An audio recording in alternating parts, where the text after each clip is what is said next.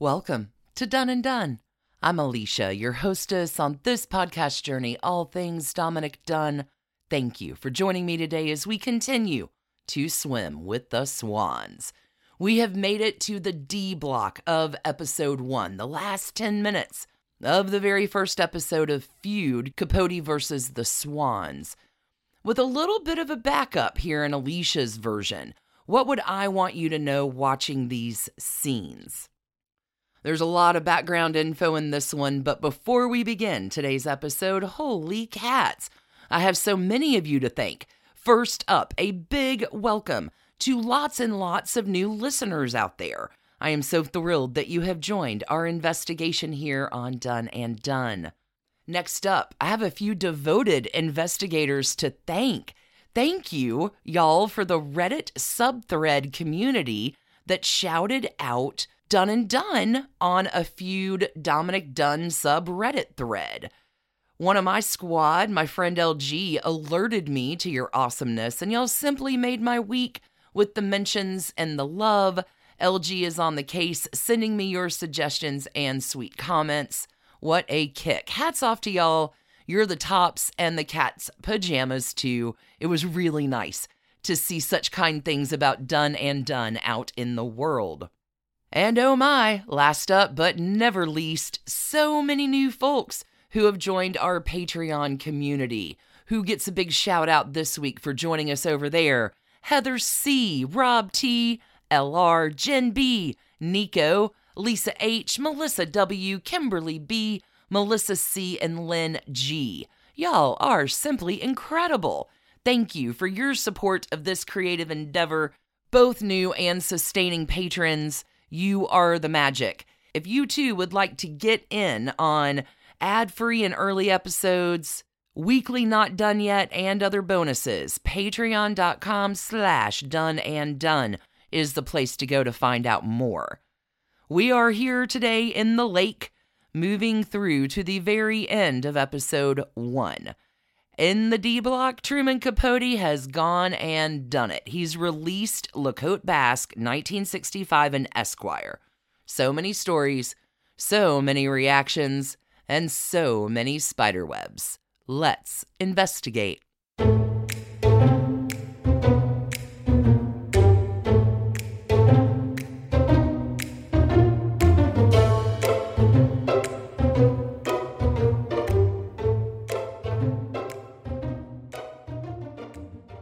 Friends, we are almost finally making it to Block D.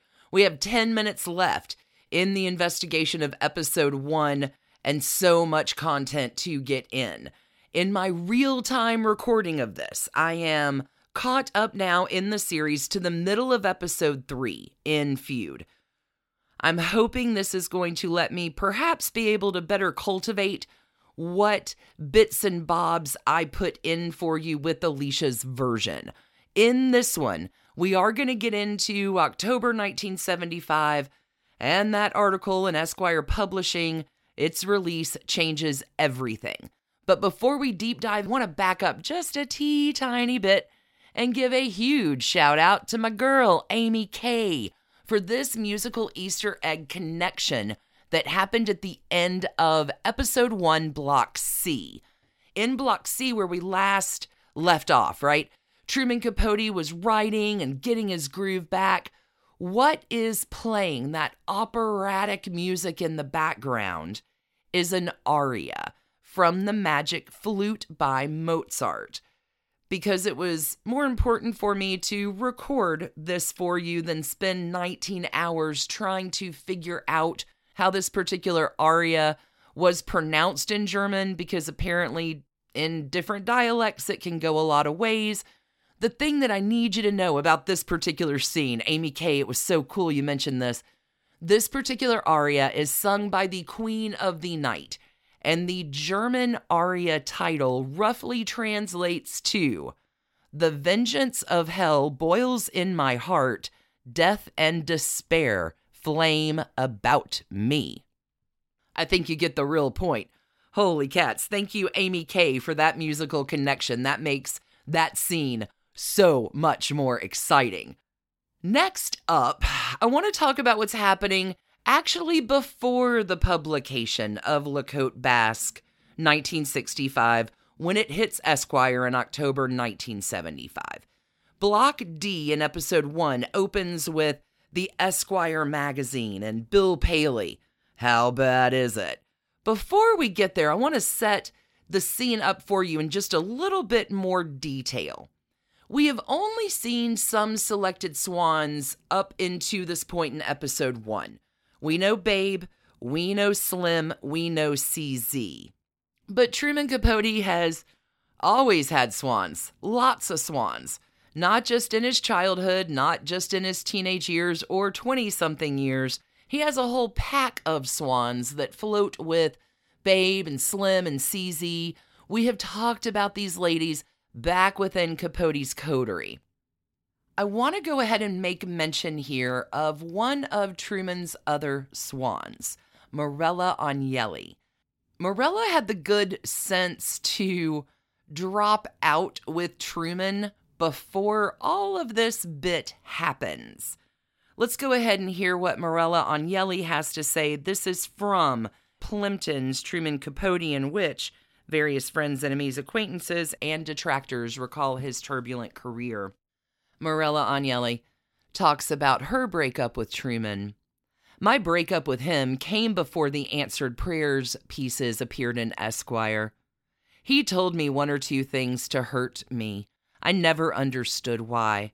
There was something so vicious, so nasty, that I got frightened of Truman.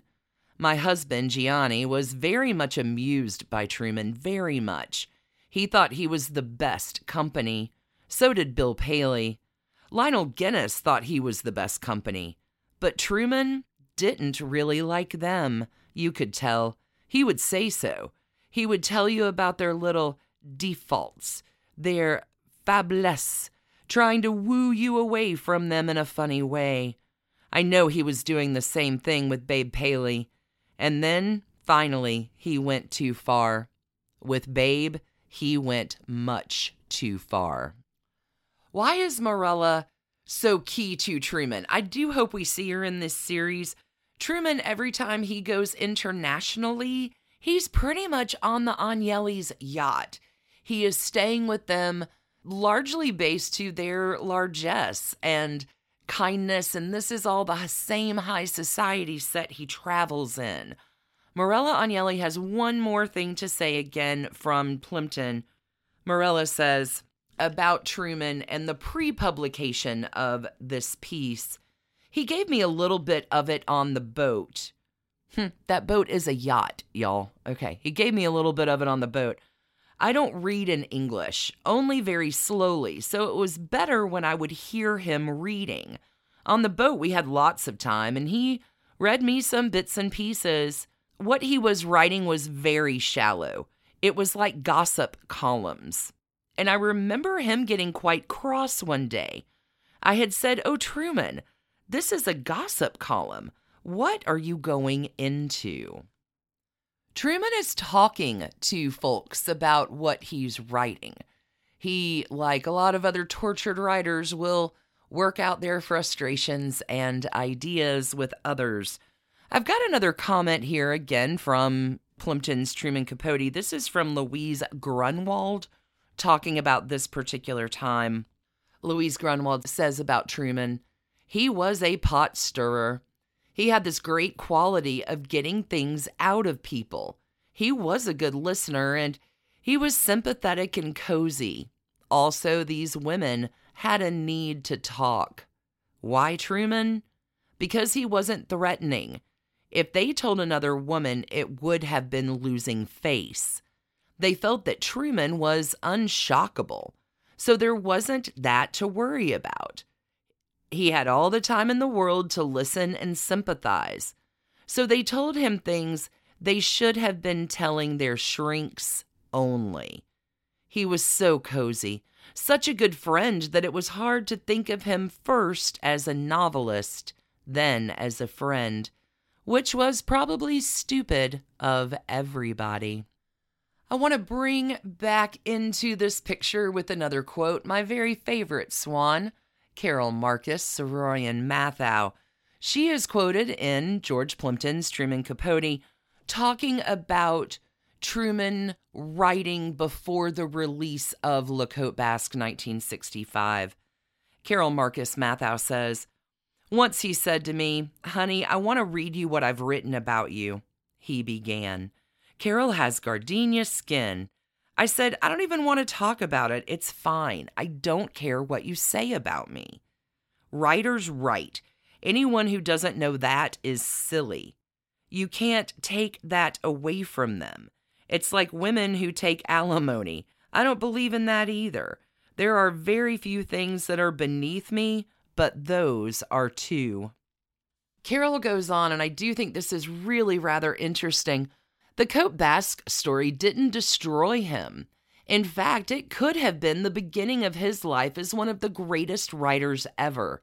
For him to be the court jester to the people of the moment, or those who are rich or have enough heritage or background so they don't need to be rich, well, that's a joke. He knew better than that.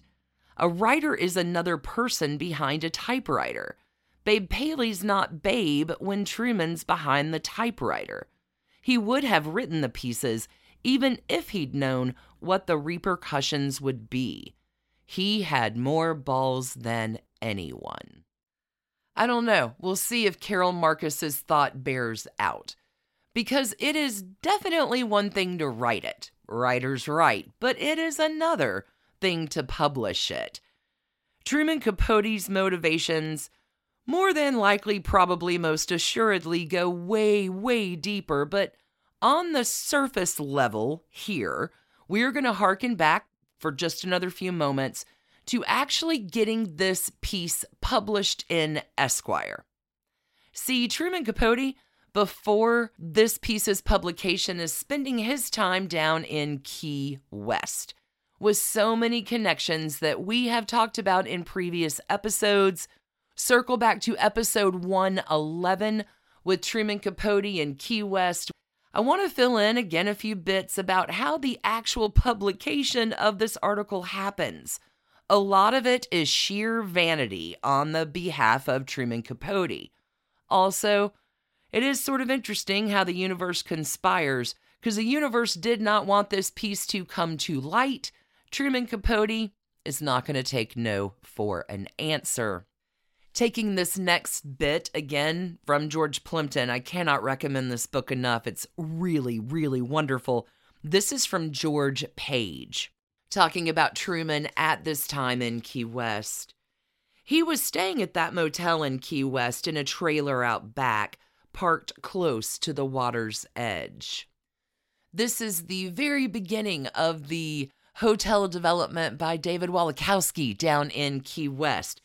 David had the trailer and Truman kicked him out of it for the summer. Kind of a fun story there. Continuing from George Page. Truman was in the trailer out back, parked close to the water's edge. He told me Don Erickson of Esquire was coming down to bring the galleys, or the proofs, or the dummies, whatever they were, and he wanted me to read them. Oh, God, let this cup pass, I said. I don't want that responsibility. What do you care anyway? I mean, you wrote the stuff. He said, I don't know, I might want to change it. So, anyway, Erickson came. He was just gleeful. He was going to publish these excerpts from Answered Prayers because he knew how explosive they were. I remember saying to Truman, I think they're fascinating, but do you really want to do this? Well, I'm not using real names. I said, Truman, it's so totally transparent. I remember saying, Are you really prepared for the consequences of what you're saying about the Paleys and these other figures of New York society that you have skewered in that piece? I don't remember his exact words, but Truman, in effect, said he wasn't worried about it. He thought his friendships with them were stronger than that and that they would see it as the work of art that it was. I remember that evening he was very drunk. He was having a fight with O'Shea. It dawned on me that his publishing those excerpts was a very self destructive act, and that I think he knew it. When he was sober, he took sort of an impish glee in what was about to happen. I really believe that he knew he had thrown a bombshell that was going to change his life. And it did. You know, it knocked him, for the most part, right off his extraordinary social pedestal. I don't think he wanted that to happen, but there was something about Truman that made him want to shock. My theory is that he must have been thinking he couldn't write anymore, that he would never be able to write as well as he did earlier. He never wanted to repeat himself. He would not have done another nonfiction novel. I wonder if he wasn't saying to himself, I have to do something dramatic or the world is going to get tired of me. I want to go ahead and pull out a quote here from Dotson Rader. Dotson Rader back in 111, is the guy who perhaps saved Dominic Dunne's life one night back in a terrible, terrible night in the mid 70s. Dotson Rader is with Truman Capote at this time before the publication of LaCote Basque. He has a few things to say as well. From Dotson Rader Truman's having a bullshot. He's on the phone from LA to Esquire in New York, talking to Don Erickson, who was the editor. They're negotiating the sale of the stories from Answered Prayers. He hangs up and he tells me what Esquire's offered $16,000. Earlier, the New Yorker had offered him $18,000. He wanted to know which offer to take. I asked, Well, what audience do you want to reach? Truman at that point was very worried about the aging of his audience, and he wanted to be in a magazine that had a younger readership. I said, Do you know demographically the occupation of the greatest number of New Yorker subscribers? He said no. And I said, Well, if you break their audience down by occupation, the leading subscribers are dentists. That's your audience people with toothaches waiting for the drill. So he called Esquire back. He made certain demands cover approval. There couldn't be any changes in the text. The third thing was that the editor of Esquire had to fly to Key West to pick up the manuscript, which made no sense to me at all. He was going to the Yucatan where he was going to see Lee Radziwill. From there, he was going up to Key West. I remember this limousine picked us up to take us to the airport. Truman had the manuscript of Answered Prayers, about 800 pages, wrapped in brown paper and tied with a string. He had it on the seat of the limousine next to us. He also had a packet of about an inch of yellow legal pads in his tiny little handwriting. That was in his luggage, but the manuscript itself he had on the seat of the car. We got to the LA airport. The car left, and we went to the Aero Mexico desk to get Truman's ticket. Suddenly, he realized he didn't have the manuscript. He was absolutely horrified. I mean, Truman went into total panic. Oh my God, my God, did I leave it at the hotel? My God, my God, I can't believe it. 12 years of my life. My God, I can't. I'll never be able to duplicate where. So I said, let me call the hotel. I got through to the hotel housekeeping. There was nothing in the room. He then said to me that he'd probably left it in the limousine. So I called the limousine company and they radioed the car, and indeed, the manuscript was in the car, and they brought it back to the airport. Truman grabbed it and held it to his breast. He never let go of that thing until he got on the plane. I've got one more pre publication bit, and this one is from John O'Shea's daughter, Kate Harrington. Last week, our Not Done Yet over on Patreon was all about Kate Harrington's stories. I've heard from a few of you from Patreon that Kate Harrington will be popping back up in future episodes, so I'm glad we got that out of the way. John O'Shea's daughter, Kate, will have this to say about the pre publication time of LaCote Basque. I remember when he decided to put the excerpt from Answered Prayers in Esquire. I was talking on the telephone to my dad, and I remember him saying, That's social suicide. That was the end for Truman, let's face it. He showed me the little excerpts, the little stories that he was going to lace together. Some of them were really little, and he didn't even print them. I read it as a story and I thought it was very intriguing, though I didn't recognize the thinly veiled identities. Now, Dominic Dunne's doing it all the time, but those people felt betrayed. Of course, Truman had a side to him that was really wicked, naughty. I don't know what that stems from, if he actually resented the people he was so close to, or that some part of him thought it would be the epitome of what he wanted at that level of society.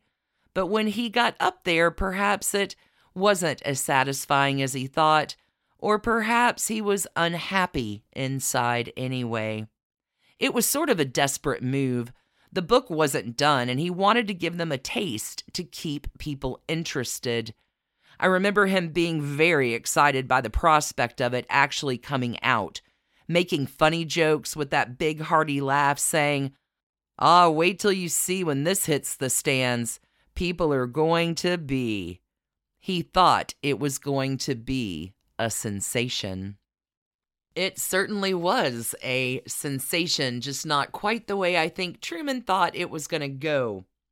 One more bit before we take it to a break. This one is from Gerald Clarke. Gerald Clarke is Truman Capote's biographer.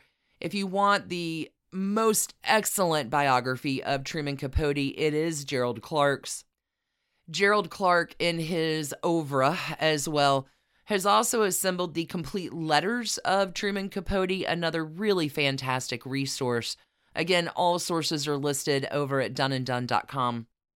One last little bit from Gerald Clarke here about pre publication. One day, Truman appeared and took me swimming at Gloria Vanderbilt's. He spent his summers in his friends' pools. Gloria Vanderbilt and her husband, Wyatt Cooper, were in Europe so we had her pool to ourselves.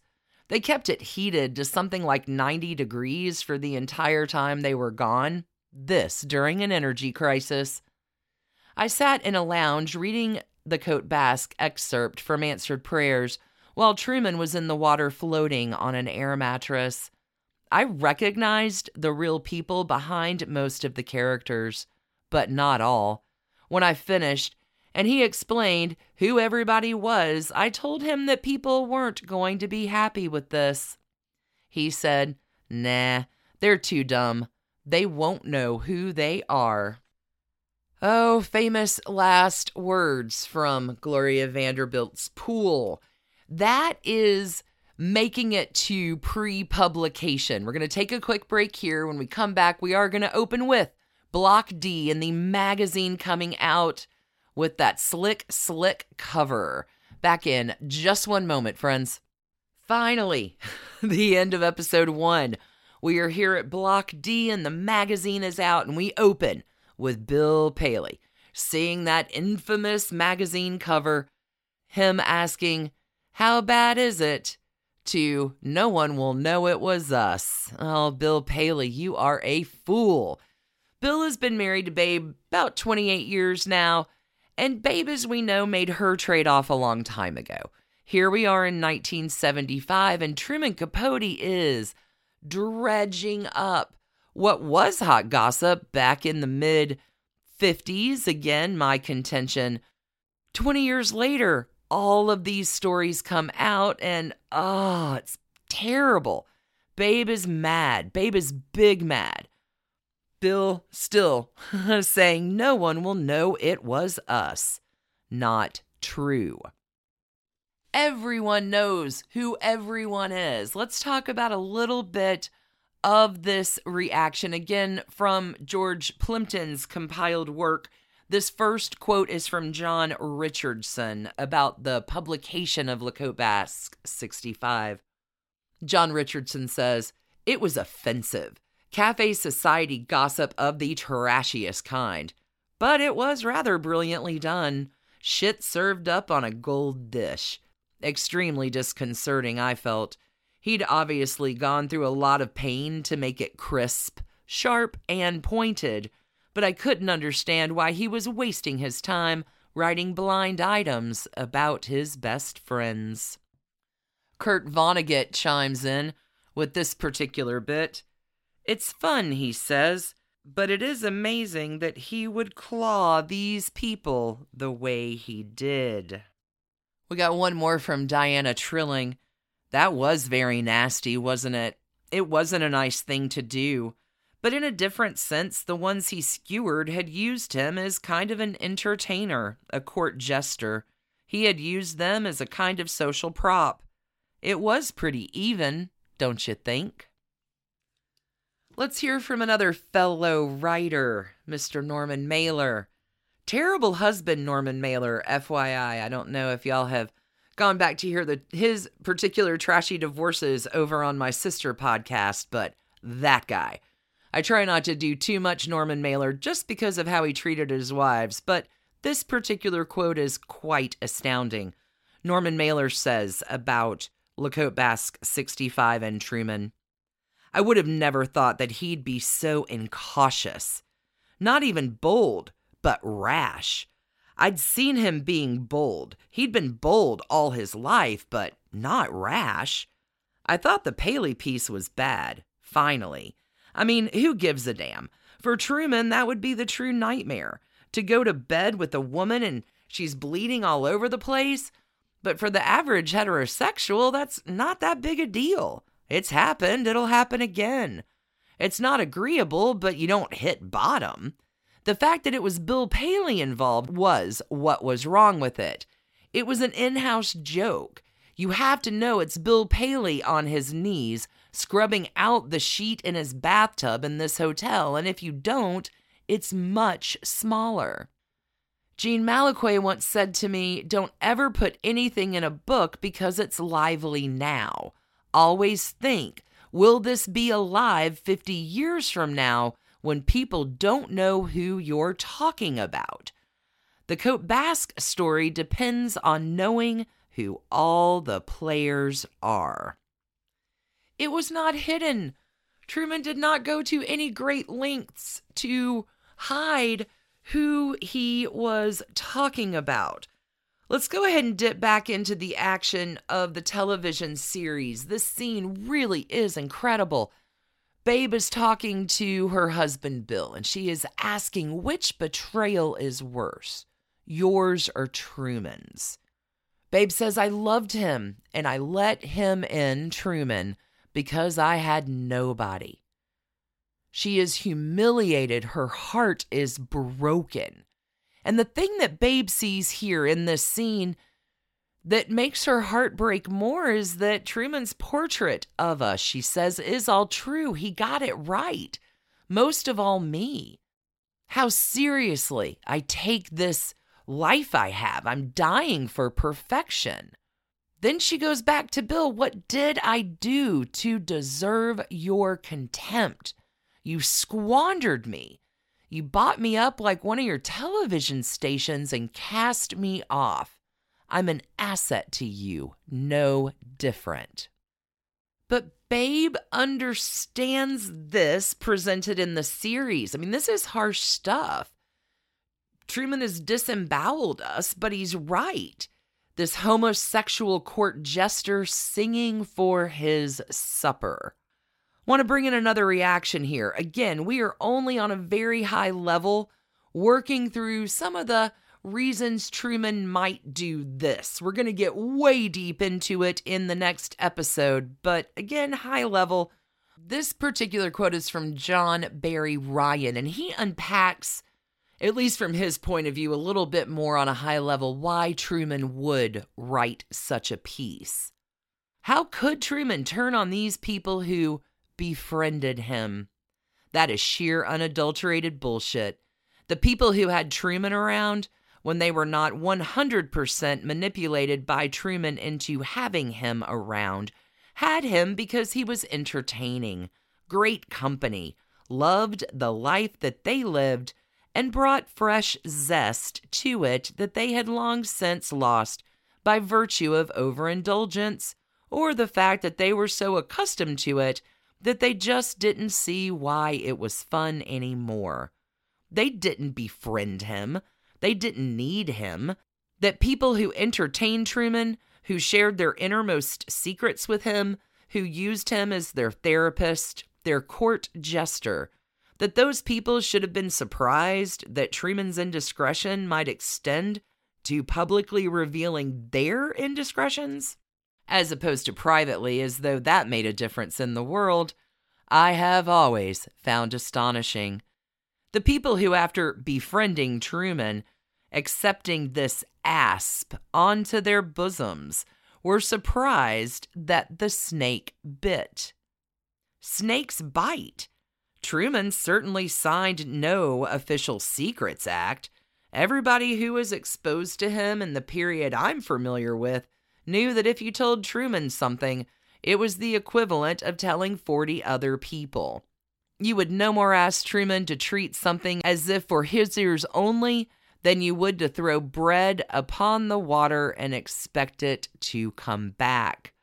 That's what made him so enjoyable. That's when you had Truman to dinner, he would tell the most outrageous stories about everybody else.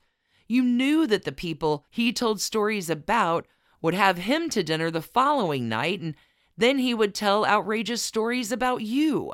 The level of his indiscretion in many ways depended on the level of your indiscretion. He repeated incidents, he created gossip for his own amusement then he took that material, which originally had been created for his own amusement, and said, I now choose to make this material available to a broader public. In exchange for these entertaining stories, I expect to be flown in for dinner. A masterful gossip, probably the preeminent purveyor of gossip as entertainment of our time. Certainly, if a Suzy or any other gossip columnist had chosen to be as indiscreet as Truman, they would not have a newspaper column for long. Somebody would have them shot or fired. Somebody would have bought the newspaper and shut it down. I think it's so fascinating that contemporaries of Truman about this time, just in these limited pages we're looking at, have used the term court jester many, many times. I think we've heard it almost half a dozen times now. I think now is another great time to fit in a quick break. When we come back, we are going to get to that lunch with Slim Keith, making her plans for vengeance, and Babe Paley humiliated back at La Côte Basque. See you on the flip. Oh, this scene is so heartbreaking. Babe comes in, humiliated, eyes red. They all know. The phone calls, the post. Slim Keith in the television series certainly reveals here that Ann Woodward is dead. Ann knew the piece was coming out today. She had an advanced copy and died by suicide because of Truman Capote by cyanide. And Slim Keith here, boil, boil, toil, and trouble. In this particular telling, Slim is like, oh, we have to avenge Ann Woodward. That is not a thing. Nobody's avenging Ann Woodward. There is not a motivation to avenge Ann Woodward for these gals, at least on a primary level. We're going to get down into it, what is it? It's wounded pride, y'all. It is the very accurate way that Truman Capote described the whole set. And now they're closing ranks. Let's go ahead and give a moment to Slim Keith and her real life perceptions about how this actually rolls down. Slim Keith recalls Barbara Paley called me up on the phone and said, Have you seen Esquire? I said no, and she said, Well, go get it. I was living in the Pierre Hotel. I sent the maid down. Bring me back this magazine. I read it and I was absolutely horrified because there I was. My character is simply the person he's lunching with. All of the stuff, the story about the sheets, the story about Ann Woodward, was told by me, a person called Lady Coolbirth. There was no question in anybody's mind who it was. He described how I look and how I speak. It was like looking in a mirror. Very odd experience. Babe had said, Call me as soon as you're finished. So I called her and she said, Well, well. I said, I feel absolutely as though I've been hit. All the breath is out of me. So who do you think it is? I said, Who do I think who is? Well, that story of Truman's. I don't know. Have you any idea? No idea in the world who it is. It could be anybody. She was sick with her cancer then. It was the last thing I was ever going to tell her. Female friendship, right? They really are a crew. One more quote here from Slim Keith about her fallout with Truman. Slim Keith says, I felt really bereft. I grieved, having lost a very nice, good part of my life. I enjoyed him, and I knew an element that had given me pleasure was gone. I knew I would never take it back under any circumstances. What I didn't understand to this day is what sort of thinking brings a person to that point and to do something like that. It can't be because he wants to sell books. None of those things that Truman had written had I ever said or ever thought. It was unjust and dreadful to put those words in my mouth. I'll never forgive him. Never. I never spoke to him after that. He called often, and I would not take the call. He'd have John O'Shea call, who said, Truman's upset that you're very upset. And I said, Well, he's right. I am. He understands correctly. So John would say, Well, don't you think it was well written? I could hear Truman breathing on another extension. No, I said. I didn't think it was well written. It's too easy. I just thought it was terrible. Well, he thought it would make you laugh a lot because it really isn't you at all. You don't think that person is you, do you? Oh, John, come on, I said. I've got two big blue eyes. I can read. He said, No, it's Pamela Harriman. Pam does not bring to mind the picture of a cowgirl. Besides, she doesn't deserve that piece either. I never want to see, speak to, or hear from Truman again. I've lost my friend, and I'm sorry. And that was that. That's Slim Keith. There's no mention of Ann Woodward. I mean, it is a sad fate that Ann Woodward had, but the group of swans here is not flocking together to avenge Ann Woodward. They are avenging, on one level, their own pride, and on another level, circling ranks around their men. Slim in the television series talks about no more being deceived by men, no more being deceived by Truman or being deceived by the husbands. I do have one particular passage here from Judy Green, which I really think drills in this particular sentiment. Judy Green says, It's much more virulent and much more of an attack on the men than it is on the women. Any attack on the women, the women who took it so personally, was all because of the men. He really loathed the men and adored the women. Yet women were the ones who retaliated and thought it so horrible. But I think in his warped way, he was trying to say, I understand how awful it's been for you. I'm your only friend. I'm your savior. The world thinks Averell Harriman was this or Bill Paley was that, immortalized by their big businesses and their great deeds, but I'll show them. You will be the true heroines.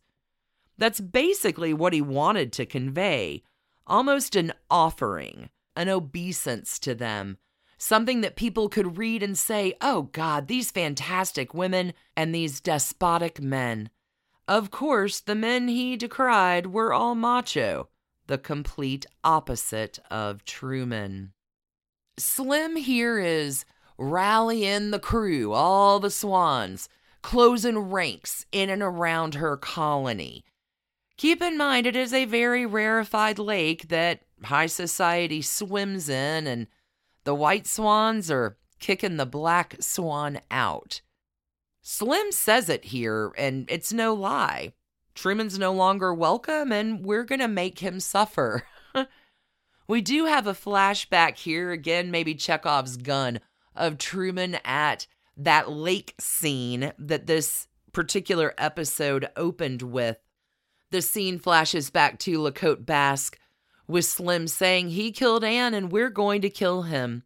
He will have nothing, no one, no door, no oxygen, and he will die just like Ann Woodward, but much, much slower. Diabolical here if you watch this Slim Keith. Slim Keith, we just heard what she had to say. She was out, she was done. Babe was already suffering from cancer, and they are closing ranks around their men. It is all about revenge. These ladies do close ranks, and Truman did not have a person, a door, oxygen for a very long time afterward. Again, we flash back to Truman Capote at the lake. This is, again, from the beginning of that scene, 1984. So, very flashbacky, back forward time is all a continuum here. And that essentially is the wrap of episode one, The Pilot. That's the 10 minutes of television content and the other bits that I've got so far. But y'all know me, I wouldn't be investigating this if I didn't have just a few more things happening within high society in and around this point. I want to connect a few different quotes here to string us out of the pilot. This is from Lee Eisenberg, an editor, talking about post release of this piece. Lee Eisenberg says, I don't know that he, Truman, fully anticipated how inflammatory it would be. Truman was a very shrewd person, but he was also very innocent. I'm not certain he foresaw the controversy, the losing of friends, the animosity and the scandal that La Côte Basque would bring. If he was concerned with any of that, he didn't share it with us at Esquire. We were frankly not prepared for it. It really wasn't until Liz Smith wrote the piece that we fully appreciated what we had. We just thought we had a most engaging novel in progress. We were not at all aware that it was going to be what it was. From that Lee Eisenberg quote, I want to hop over to Liz Smith, friend of Dominic Dunne's and columnist. She will write a piece about the reaction of La Côte Basque 1965. Liz Smith says, Truman's Côte Basque was all anybody was talking about. So Clay Felker, the editor of New York, asked me if I would write about the furor surrounding it. Truman was thrilled I was going to do it. I went to Hollywood to interview him. I'll never forget how distraught he was because the pressure was building. In the Padrino bar at the Beverly Wilshire, he said, I'm going to call Mrs. Vreeland and you'll see that she's really on my side. He caused a big ruckus and they brought a phone. He called her. He said, I'm sitting here with Liz Smith and she tells me everyone is against me, but I know you're not. He went on and on, holding the phone out for me to hear. She was just saying these things like she always said that meant everything and nothing, such as your description of the vegetables of the rich. Ravishing! But I'll never forget how worried I was about Truman because it seemed as if he was going to go all to pieces. What was Truman's reaction in real life? Like, how did he think this was going to go? We've heard so far a lot of different background people in and out of Truman's life.